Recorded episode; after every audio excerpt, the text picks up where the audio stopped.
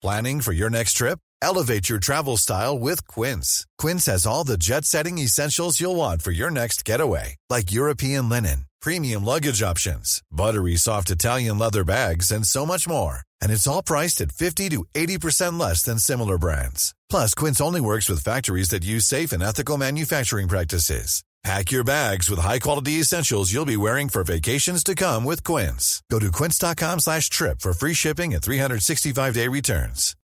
Millions of people have lost weight with personalized plans from Noom. Like Evan, who can't stand salads and still lost 50 pounds. Salads generally for most people are the easy button, right? For me, that wasn't an option. I never really was a salad guy. That's just not who I am. But Noom worked for me. Get your personalized plan today at Noom.com. Real Noom user compensated to provide their story. In four weeks, the typical Noom user can expect to lose one to two pounds per week. Individual results may vary. Hi, I'm Daniel, founder of Pretty Litter. Did you know cats tend to hide symptoms of sickness and pain? I learned this the hard way after losing my cat, Gingy. So I created Pretty Litter, a health monitoring litter that helps detect early signs of illness by changing colors, saving you money and potentially your cat's life. Pretty Litter is veterinarian developed, and it's the easiest way to keep tabs on your fur baby's health right at home. Go to prettylitter.com and use code ACAST for 20% off your first order and a free cat toy. Terms and conditions apply. See site for details.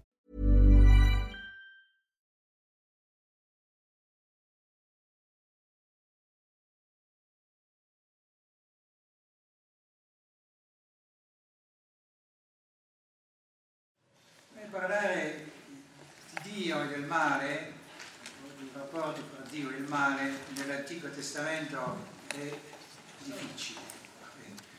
Non è esagerato dire che sia difficile. Si potrebbe riassumere il problema con un dilemma che viene dall'autore francese Albert Camus, l'autore della peste, la caduta, uno straniero, e dice questo, no? il premio Nobel della, di letteratura era piuttosto agnostico, ma comunque conosceva bene il cristianesimo, diceva così. Ecco il dilemma. O Dio è onnipotente e allora è responsabile del male, o Dio non è responsabile del male, allora non è onnipotente. Non risolverò questo problema stasera e non intendo uscire da questo dilemma, volevo soltanto porre. E vorrei sviluppare la tematica della violenza, soprattutto del male della violenza, piuttosto che del male come tale nell'Antico Testamento, in due fasi. In un primo tempo vorrei descrivere quali sono i diversi tipi di violenza che incontriamo nell'Antico Testamento e anche nel Nuovo in realtà, poi eh, in un secondo tempo provare tracciare una via che permette di risolvere il problema. Perché il problema rimane fino ad oggi e a mio parere è difficile risolverlo in modo definitivo.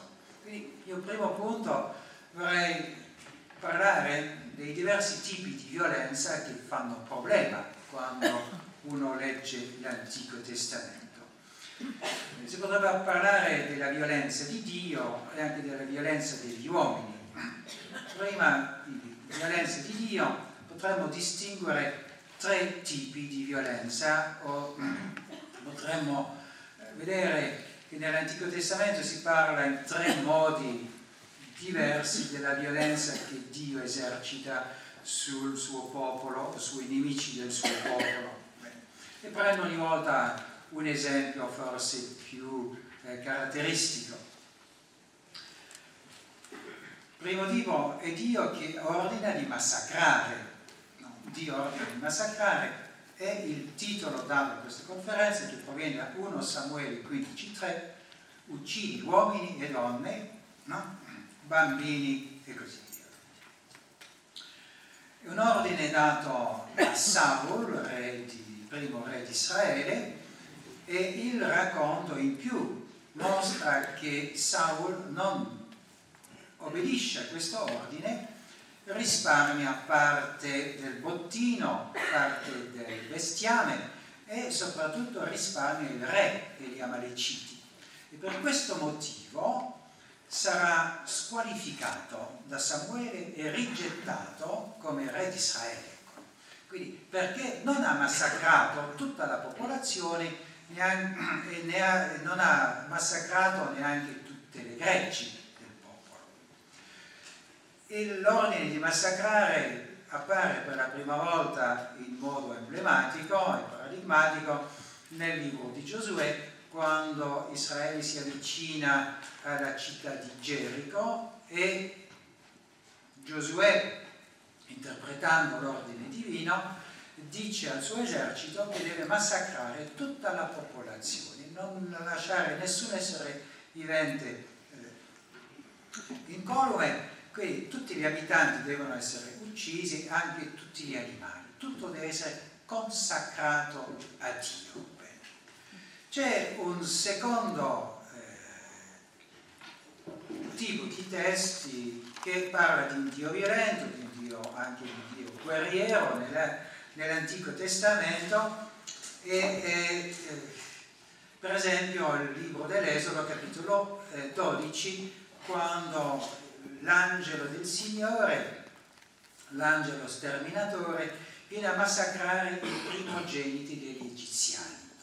Uno potrebbe dire, bene, sono gli egiziani, sono tutti cattivi, hanno oppresso Israele, ma che c'entrano i bambini? I bambini, primogeniti, no? sono piccoli bambini, infatti non hanno commesso nessun delitto, perché proprio Dio manda il suo angelo, che lo rappresenta, il suo angelo sterminatore, a far perire tutti i bambini dell'Egitto tutti quanti. Si potrebbe al limite pensare che fosse necessario o che fosse utile o fosse conveniente far perire eh, il successore, l'erede del trono, l'erede del faraone. Potrebbe avere un certo senso. No, si tratta di massacrare tutti i primogeniti di tutta la popolazione dell'Egitto, senza fare nessuna differenza. Un terzo tipo di violenza, ce ne sono tanti, non prendo alcuni esempi un po' più eh, chiari, è Dio che castiga. Quindi c'è Dio che ordina di massacrare, c'è Dio stesso che massacra o, compie un massacro. C'è il terzo tipo, sono il castigo. Sono i castighi nel deserto, per esempio. Un solo esempio, eh, l'episodio del vitello d'oro, capitolo 32 del libro dell'Esodo, racconta la prima ribellione di Israele nel deserto, la sua prima apostasia, no? invece di onorare Dio si costruisce un vitello d'oro, lo adora, organizza una festa, sacrificio attorno al vitello d'oro e Dio prima avverte Mosè, avvisa Mosè del peccato del popolo, Mosè intercede e Dio perdona, è uno dei diversi problemi del testo, Dio perdona. Poi però Mosè scende, si accorge del delitto di Israele, dell'apostasia di Israele, distrugge il vitello d'oro e Dio, che sembra aver dimenticato di aver perdonato, fa massacrare 3.000 uomini. 3.000 uomini. Erano i soli colpevoli? Sì o no? C'è una differenza o non c'è differenza? Non si sa, comunque il testo non dà nessuna soluzione a questo problema e non dà nessuna risposta a quella domanda. Abbiamo quindi tanti testi e potrei allungare la lista di testi dove c'è una violenza che viene da Dio, Dio che ordina di massacrare, Dio violento, Dio che massacra, Dio che castiga senza fare molte differenze se passiamo agli uomini, vediamo che ci sono anche lì diversi esempi di eh, personaggi violenti al nome di Dio. C'è Davide, per esempio, compie diversi massacri di Filistei. Salomone, che dovrebbe essere un re pacifico, come dice il suo nome, infatti poco pacifico è certamente all'inizio del suo regno perché liquida tutti eh, i suoi rivali Salomone arriva sul trono, sale sul trono dopo suo padre Davide, succede suo padre Davide, eh, sebbene non sia il primogenito. E si potrebbe dire che la successione è il risultato di un colpo di Stato, ben organizzato grazie al profeta, grazie a Belsabea, moglie di Davide, madre di Salomone, e di alcuni altri personaggi, però Salomone sale sul trono dopo aver sparso molto sangue. Beh, non c'è nessun giudizio in tutto il testo a proposito dei massacri di Salomone. No, è esaltato come re pacifico. Se è condannato è dopo per aver costruito altari agli dei delle sue mogli. Questa infedeltà è molto più grave, sembra, che di aver massacrato i suoi rivali, i suoi potenziali nemici. Altro esempio, Elia. Elia, il profeta Elia, grande difensore del Signore di Israele contro eh, il Dio Baal, contro i culti cananei. Beh, in un racconto, capitolo 18 del primo libro dei Re, si organizza il famoso sacrificio sul Monte Carmelo. Beh, e lì c'è una sfida fra Elia solo e 400 profeti di Baal ciascuno costruisce un altare, ci mette una vittima e invoca il suo Dio. È il Dio che brucerà la vittima che è il vero Dio. Eh, Elia aspetta fino alla sera, conoscete la, la storia, no? danzano, gridano i profeti senza successo. La sera Elia costruisce da solo tutto l'altare, l'antico altare di Israele, sul Monte Carmelo, organizza il sacrificio, va a versare acqua. Usciamo da tre anni di siccità. Sulla cima del Monte Carmelo hanno versato tre volte acqua sull'altare, la legna e tutto quanto. Dove hanno trovato l'acqua? Questo non si dice. Soprattutto dopo tre anni di siccità, e non era piovuto una goccia d'acqua. Eh, trovano l'acqua. Poi Elia invoca il suo Dio e cade un lampo che brucia la vittima, il legno e l'altare. Dopo questo, tutta questa giornata, la fatica della giornata, Elia prende 400 profeti di Baal e li uccide uno dopo l'altro. Hanno fatto la fila, hanno aspettato con grande pazienza di essere uccisi. Eh, è evidentemente poco credibile il racconto, un po' iperbolico, ma comunque si dice alla fine che Elia abbia massacrato tutti i profeti di Baal. Hanno ucciso il Signore. Abbiamo un altro tipo di testi violenti e difficili da capire nel mondo dell'Antico Testamento sono le maledizioni che troviamo specialmente nei Salmi. Allora ne prendo due, solo come esempio, no? perché ci sono tante maledizioni nell'Antico Testamento, non soltanto dei Salmi, ma anche dei profeti, dei profetici, ma una che eh, certamente è più emblematica, spesso citata, si trova alla fine del Salmo 137. Salmo 137, ben conosciuto, là presso i fiumi di Babilonia, sedevamo e piangevamo, ricordandoci di Sion. Ai salici nel mezzo di quella terra avevamo appeso le nostre cetre, le nostre arpe. Come sapete è il Salmo che ha ispirato Giuseppe Verdi nel famoso coro degli schiavi va pensiero, ispirato da questo Salmo. E finisce così questo salmo, o figlia di Babilonia, che devi essere distrutta, beato che ti darà la retribuzione del male che ci hai fatto. Ancora peggio, beato chi prende i tuoi bambini e li sbatte contro la roccia. Beato, chi sbatte contro la roccia i tuoi bambini. E perché i bambini, dopo tutto, non sono colpevoli però questo fa parte salmo. Un altro salmo 79, 12, dice qualcosa di abbastanza simile, è un lamento su Gerusalemme, la desolazione di Gerusalemme e preghiera per ottenere aiuto. Quindi probabilmente è stato scritto questo salmo dopo il saccheggio di Gerusalemme, la distruzione di Gerusalemme in 586 a.C. per opera dell'esercito babilonese.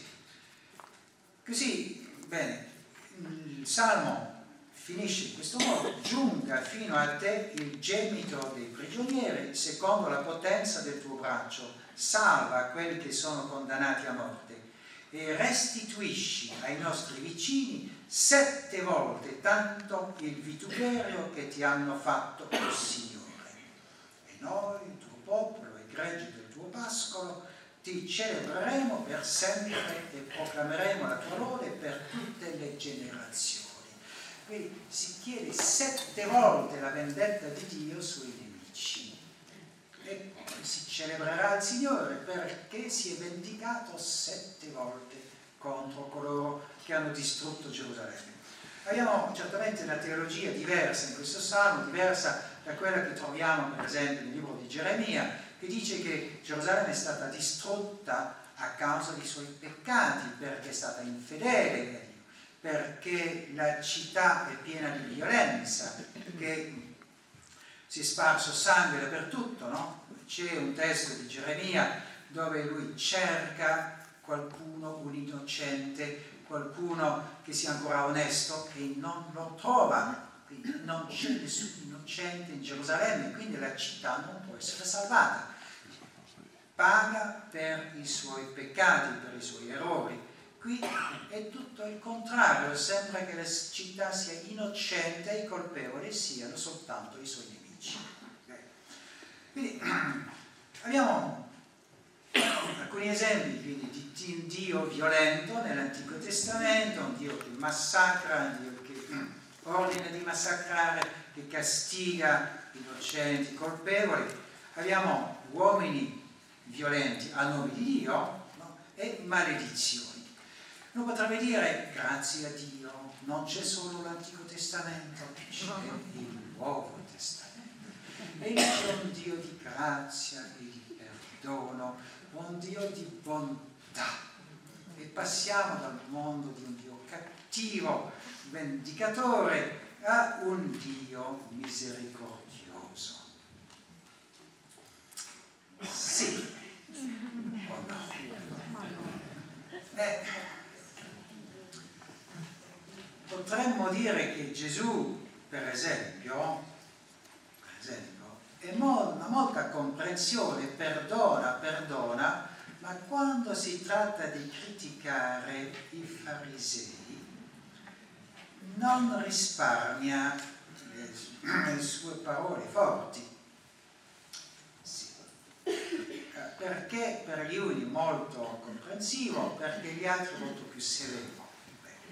Ci sono alcune parabole che sono abbastanza chiare in questo proposito e dove uno si dice ma perché? Perché per esempio in alcune parabole, capitolo 25 del Vangelo di Matteo, la porta rimane chiusa e si dice io non vi conosco, non vi conosco. E lì ci sarà stridore dei denti e tanti pianti. Frase che piace molto al severo maestro Matteo. Poi c'è quell'esempio che prendo ogni tanto per dire che fra l'Antico e il Nuovo Testamento ci sono tante sfumature, ma su alcuni punti siamo ancora più o meno nello stesso mondo. L'esempio che prendo proviene dal, di nuovo dal Vangelo di Matteo. Vangelo di Matteo, capitolo secondo, è un testo che conoscete perché ne abbiamo, se ne è riparlato durante il tempo di Natale il massacro degli innocenti. Allora, Dio manda un angelo a Giuseppe no? a dirgli Erode sta per massacrare i bambini più di due anni, o di, di sotto di due anni, scusate, Allora, prendi il bambino e fuggi in Egitto. La mia domanda è, e perché non ha mandato un angelo a tutti gli altri genitori? Dopotutto sono tutti i suoi figli, non soltanto il suo. Allora salva il suo, lascia, lascia massacrare gli altri? Come mai? È il Dio di tutte le nazioni, il Dio di tutto il mondo. Beh, problema. problema. Poi nell'Antico Testamento sì è vero che Dio castiga, castiga, però alla fine anche perdona. Nel, nel Nuovo Testamento c'è un castigo irreversibile, finito, la porta è chiusa, io non vi conosco no? e siete nella genna per sempre. Beh. Quindi rimaniamo in un mondo difficile da capire, adesso brevemente vorrei provare a capire come uscire da questo dilemma, come almeno tracciare una via di soluzione, dire che forse non tutto si riassume a quello che si dice nei testi appena menzionati. Insisto, sono presenti nella Bibbia e non si può fare a meno di leggerli. Ecco, sono presenti. Se uno vuole interpretare la Bibbia deve per forza anche affrontare questi testi, capire questi testi, perché sono presenti nella Bibbia e perché la Bibbia è così violenta nell'Antico e nel Nuovo Testamento. Quindi arrivo alla mia seconda parte con una premessa. Inizio con una premessa di Una delle difficoltà nostre quando affrontiamo la Bibbia, specialmente l'Antico Testamento, vale pure per il Nuovo Testamento, è che consideriamo la Bibbia da un punto di vista abbastanza dogmatico e per noi la Bibbia è come una sfera, una sfera. Cioè la sfera, come sapete, per gli antichi, come non solo per gli antichi, è una forma perfetta, perché si può girare in tutti i sensi, è sempre uguale a se stessa non c'è un sopra, un sotto, un dietro, un davanti, un destra, a sinistra. Ogni punto può prendere il posto di qualsiasi punto. Quindi la Bibbia per noi dovrebbe essere una sfera, cioè dovrebbe contenere la perfezione della rivelazione in ogni punto. Nella nostra dogmatica Dio è perfetto, Dio è immutabile, Dio non può cambiare, quindi il Dio che appare nella prima pagina della Genesi è lo stesso del Dio che appare nell'ultima pagina del libro della rivelazione dell'Apocalisse. È lo stesso. E deve essere lo stesso dalla prima pagina all'ultima pagina, è lo stesso Dio. Quindi questo Dio che troviamo nella Bibbia e che incontriamo nei salmi, nei profeti, nei racconti, che incontriamo nel Nuovo Testamento, nelle lettere di Paolo, nell'Apocalisse, è lo stesso Dio, eterno, perfetto, misericordioso, buono. E inciampiamo in tante difficoltà perché non corrisponde a quello che aspettiamo. Cioè, il Dio della Bibbia o le rappresentazioni di Dio nella Bibbia non corrispondono a quello che aspettiamo, questa perfezione che vorremmo ritrovare in ogni passo della Bibbia, in ogni pagina della Bibbia. E non è il caso, non è il caso. Eh, già introduciamo alcune sfumature, per esempio quando si dice che Dio si è addirato, quando Dio eh, perde pazienza, eh, quando Dio ti entra nel giardino o crea un giardino e pianta alberi. Sappiamo, è una immagine, no? Dio non è proprio un eh, ortolano che viene a piantare no, pian, no, alberi, no, no, non è proprio un ortolano. Anche il Dio che eh, fa la prima operazione chirurgica, no? addormenta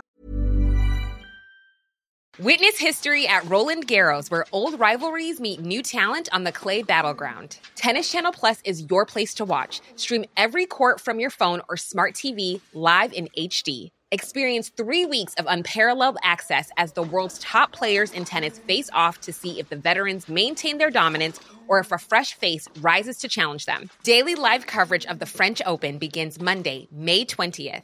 Stream it now with Tennis Channel Plus to be there when it happens. Even on a budget, quality is non-negotiable. That's why Quince is the place to score high-end essentials at 50 to 80% less than similar brands. Get your hands on buttery soft cashmere sweaters from just 60 bucks, Italian leather jackets, and so much more. And the best part about Quince, they exclusively partner with factories committed to safe, ethical, and responsible manufacturing. Elevate your style without the elevated price tag with Quince. Go to quince.com slash upgrade for free shipping and 365-day returns. Adamo prende un lato, una cosa, forma, costruisce la prima donna. Sì, Dio non è un chirurgo. Capiamo subito che questa è un'immagine, è un linguaggio simbolico. Dio che viene nel giardino la sera e chiede Adamo dove sei? Se Dio è onnisciente deve sapere dove è Adamo se si racconta in questo modo, il modo di raccontare non è proprio a prendere la lettera, ma non ci accorgiamo che abbiamo già introdotto un principio di lettura, che non tutto deve essere preso alla lettera perché sono rappresentazioni. E gli altri modi di, di parlare di Dio non sono rappresentazioni. Infatti avremo rappresentazioni dall'inizio alla fine della Bibbia, sono tutte rappresentazioni umane del mondo divino, della figura divina. Quindi la Bibbia, la Bibbia non parla sempre dello stesso Dio, soprattutto quello della dogmatica, della scolastica, della teologia moderna, no, no, racconta, descrive il linguaggio umano. E questo è il famoso principio eh, che troviamo già nei rabbini, dice la Torah, tutta la Bibbia, parla il linguaggio degli uomini, non c'è un linguaggio divino, non c'è un modo di parlare divino che sia diverso dal modo di parlare di noi uomini, è tutto linguaggio umano. Quindi la Bibbia non è una sfera, la Bibbia è una sfera, dico io, questa è la mia immagine, se preferite un'altra, scegliete un'altra, la mia è una foresta, non è una sfera, è una foresta. E la foresta è diversa, è, la foresta è diversità, è diversa il giorno e la notte, è diversa il mattino e la sera, è diversa in ogni stagione. E nella foresta ci sono valli, ci sono monti, ci sono diverse essenze di alberi e così via. Ecco. Ci sono radure e ci sono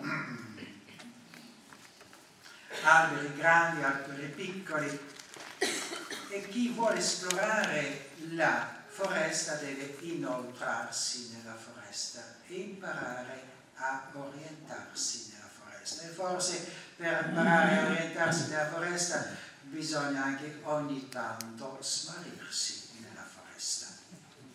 È la foresta densa nella quale è possibile smarirsi. La Bibbia non è una sfera, e quindi non dobbiamo cercare in ogni pagina un'immagine perfetta di Dio, soprattutto che corrisponde alla nostra immagine, che in realtà non è altro che una immagine perfetta, più sofisticata, più adatta nostre, ai nostri bisogni, però è un'altra immagine, non abbiamo, abbiamo soltanto rappresentazioni di Dio, nessuno l'ha visto, penso, se uno l'abbia visto lo dite subito. Bene.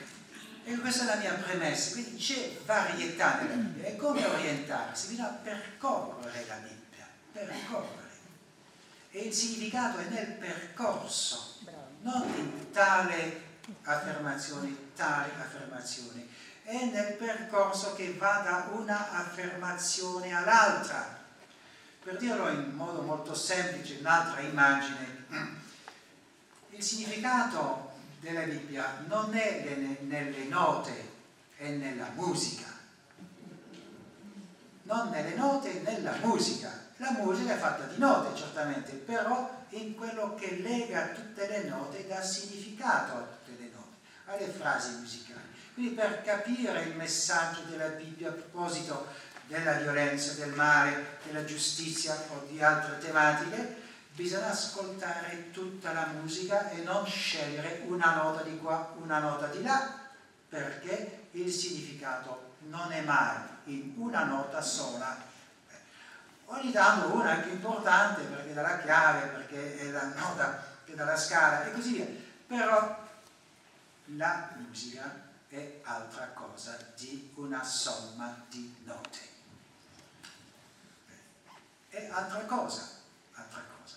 E se uno non riesce a percepire il significato mm, di, delle note, beh, ecco, rischia di non capire la.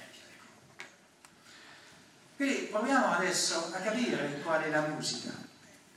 Dico, faccio qualche premessa di nuovo, di, sono quattro punti. Quattro punti. Il primo punto è una riflessione storica sulla situazione di Israele e che permette di capire perché eh, si parla tanto di violenza in Israele. Secondo punto parlerò del famoso anatema, no?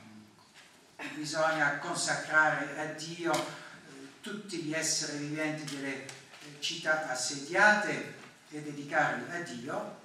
Beh, parlerò anche di un genere letterario etico, poi finalmente parlerò del progetto di fondo, del significato, del senso dei testi che predomina, no, della direzione a seguire per capire il mondo del male e della violenza. Primo punto quindi, per inquadrare la problematica, è importante ricordare che Israele è un popolo molto molto piccolo, non ha grande importanza, sono poco numerosi, è stato dominato da altri popoli, dall'Egitto e poi dalla Mesopotamia, poi dalla Grecia, da Roma. Quindi è un piccolo, piccolo popolo che lotta per sopravvivere e che ha conosciuto la violenza perché è stato invaso tante volte.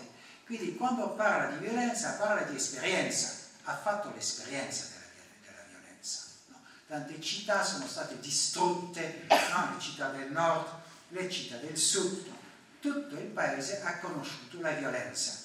E la violenza è importante perché una parte della popolazione è stata massacrata dai nemici, altra parte della popolazione è stata portata in esilio e così via. E poi tanti sono stati presi come prigionieri e sono diventati schiavi. No? Una, uno degli scopi delle guerre dell'antichità era di procurarsi schiavi, manodopera a buon mercato. Quindi Israele ha conosciuto la violenza e, e i gridi che troviamo nei salmi, per esempio, esprimono quel bisogno di sopravvivere, quella volontà di sopravvivere in una condizione molto difficile. No? molti salmi rispecchiano la lotta tremenda per la sopravvivenza di un piccolo popolo, poco potente. Secondo elemento è che quando si parla nella Bibbia dello sterminio, dell'anatema, sterminio dei nemici, perché Israele sa di che cosa si tratta, è una strategia che è stata introdotta dagli assiri. Per imporre il loro potere, gli assiri avevano introdotto questo sistema. Quando un popolo non si sottomette, cioè non, non diventa vassallo della Siria, non accetta di pagare il tributo, no? allora si dichiara la guerra, non si, non si arrende, allora si massacra tutta la popolazione e si sostituisce la popolazione massacrata con un'altra popolazione. In certi casi la Siria applicava in modo sistematico la strategia dello sterminio delle popolazioni nemiche. Non in tutti i casi, ma comunque in certi casi, e Israele è conosciuto questo modo di fare all'epoca del dominio assiro, cioè nell'ottavo secolo a.C. No? Ci ricordiamo che Samaria è stata assediata e presa, espugnata nel 722 a.C. Terzo elemento, no, prima, come detto, Israele ha conosciuto la violenza, lo sterminio è una strategia assira. Terzo elemento, che nei libri come per esempio il libro di Giosuè, certi elementi appartengono a un genere letterario vicino all'epopea. Nell'epopea tutti i nemici spariscono, non ci sono mezze vittorie, sono vittorie totali o non sono vittorie. Quindi quando Dio vince, stravince, se non è Dio. Quindi quando Dio vince i suoi nemici, non rimane nessuno, nessun superstite, se no non è una vittoria di Dio. Esattamente come nel racconto di 1 Re 18, al quale ho accennato prima, sì, se i profeti di Baal sono sconfitti, devono sparire ma questo è un genere letterario, sono sconfitti, devono sparire e perciò fanno la fila no? tranquillamente e dolcemente e docilmente per essere massacrati gli uni dopo gli altri, perché devono sparire tutti, sono sconfitti. Direi che è una strategia che conosciamo anche bene eh, finora nei film western. No? i cattivi sono tutti morti sul campo di battaglia alla fine del film.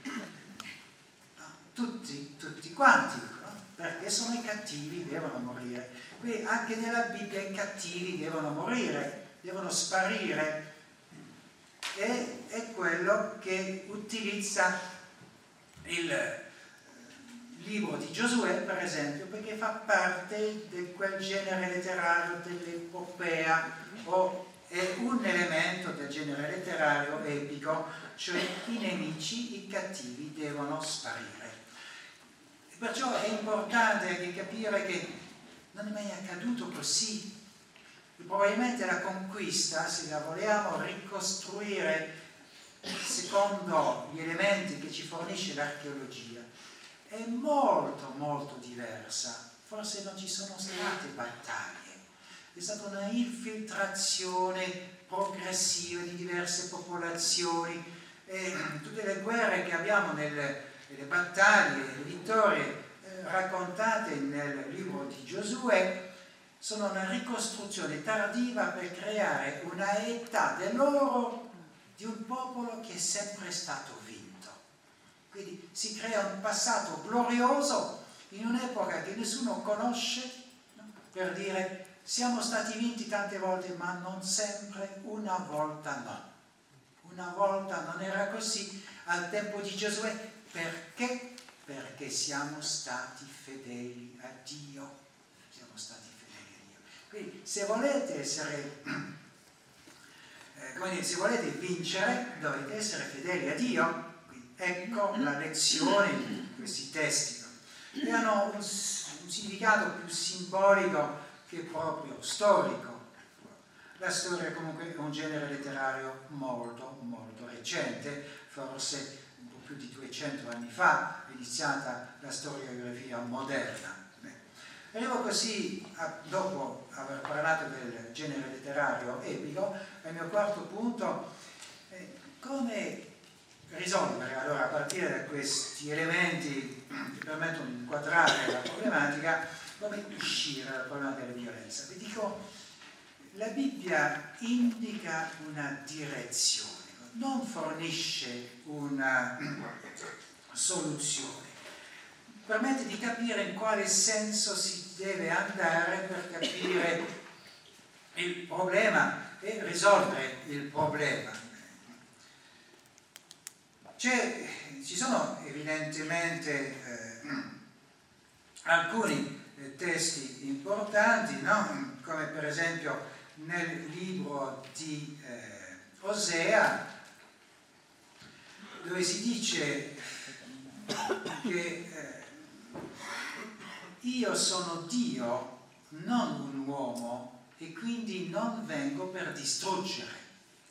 In alcune affermazioni certamente affiora un senso di Dio po' diverso, non soltanto quello che difende Israele, quello che difende sempre Israele contro i nemici, che prende parte per Israele contro i nemici o che punisce Israele quando è offeso, c'è anche questo famoso testo no, del 11.9, capitolo 11.9, non darò sfogo alla mia ira ardente, non distruggerò non distruggerò Efraim di nuovo perché sono Dio e non un uomo, il santo in mezzo a te e non verrò con ira. Però questo è di nuovo un solo testo, no? perché scegliere quello per, piuttosto che un altro.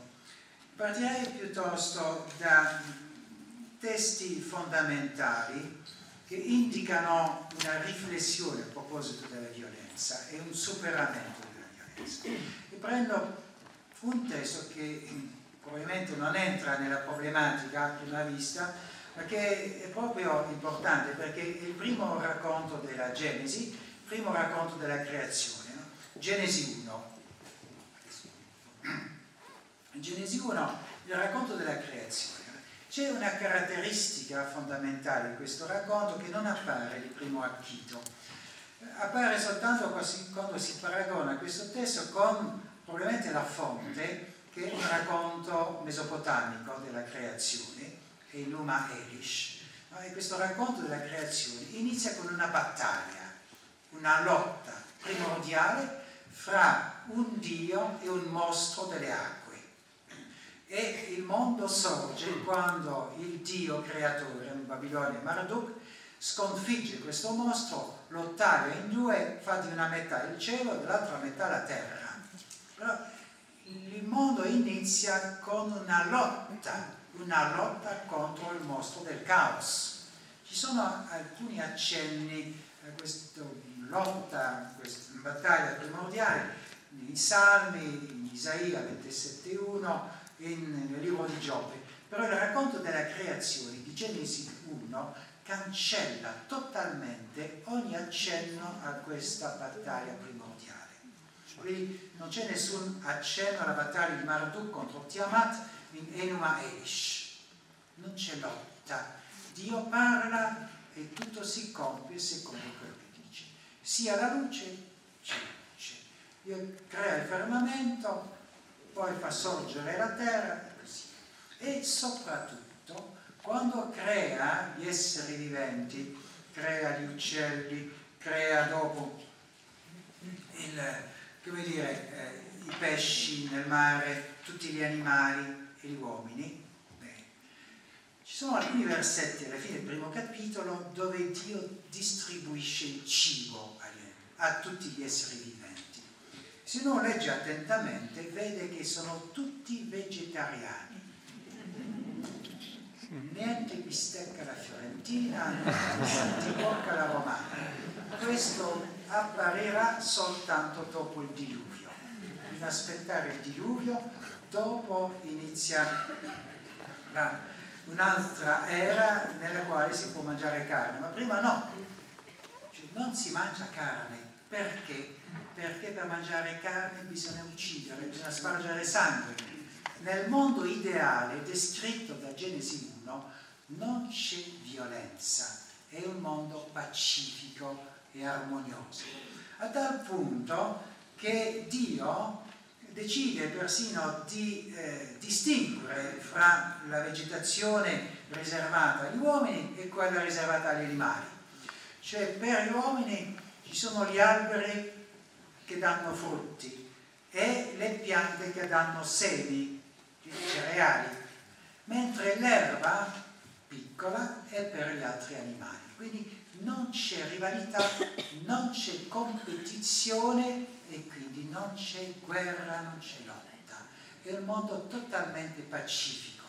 Ora, questo testo è stato scritto dopo l'esilio, dopo l'esperienza nell'assedio di Gerusalemme, del massacro dei suoi abitanti, l'esperienza dell'esilio, l'esperienza della violenza che appare, guarda caso, nel racconto seguente del diluvio. Lì la causa del diluvio, secondo il racconto sacerdotale al quale appartiene anche il primo racconto della creazione, la causa del diluvio è la violenza che regna fra uomini, fra animali e fra uomini e animali.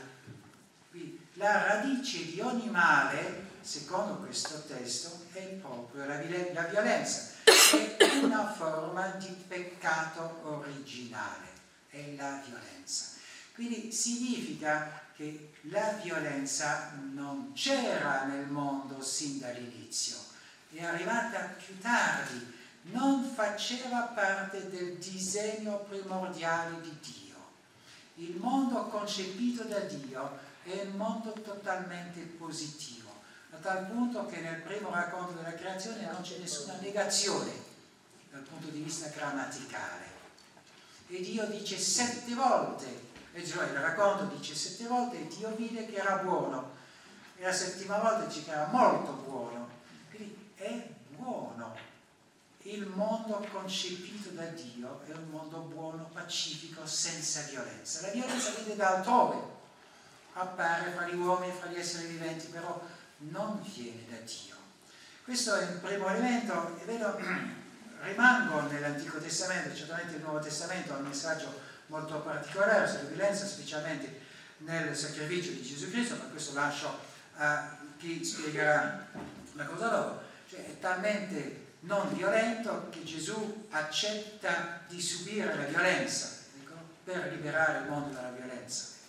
Comunque, nell'Antico Testamento abbiamo visioni del mondo futuro, il mondo messianico.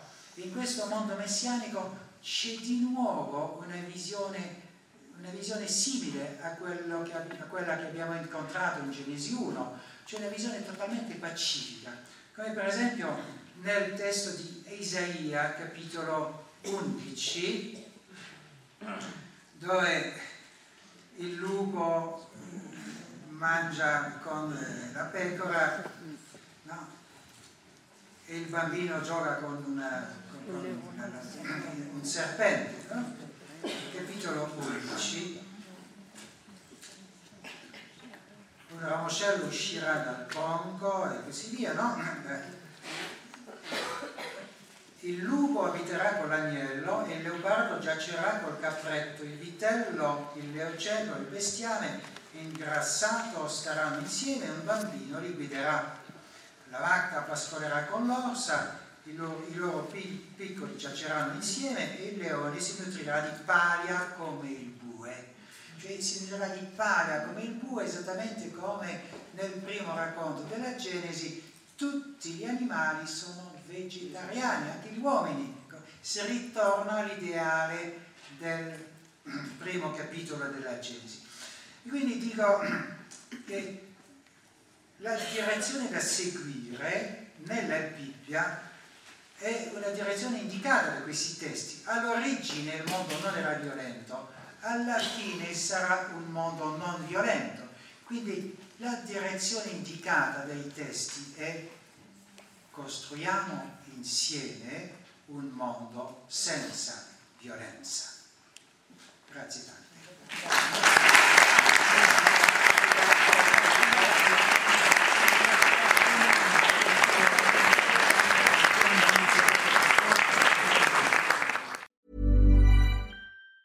Even on a budget, quality is non-negotiable. That's why Quince is the place to score high-end essentials at 50 to 80% less than similar brands. Get your hands on buttery soft cashmere sweaters from just 60 bucks, Italian leather jackets, and so much more. And the best part about Quince, they exclusively partner with factories committed to safe, ethical, and responsible manufacturing. Elevate your style without the elevated price tag with Quince. Go to quince.com slash upgrade for free shipping and 365-day returns. Hold up. What was that? Boring. No flavor. That was as bad as those leftovers you ate all week. Kiki Palmer here, and it's time to say hello to something fresh and guilt-free. Hello Fresh. Jazz up dinner with pecan-crusted chicken or garlic butter shrimp scampi. Now that's music to my mouth. Hello Fresh. Let's get this dinner party started. Discover all the delicious possibilities at hellofresh.com. Why don't more infant formula companies use organic, grass fed whole milk instead of skim? Why don't more infant formula companies use the latest breast milk science? Why don't more infant formula companies run their own clinical trials? Why don't more infant formula companies use more of the proteins found in breast milk? Why don't more infant formula companies have their own factories instead of outsourcing their manufacturing? We wondered the same thing. So we made ByHeart, a better formula for formula. Learn more at byheart.com.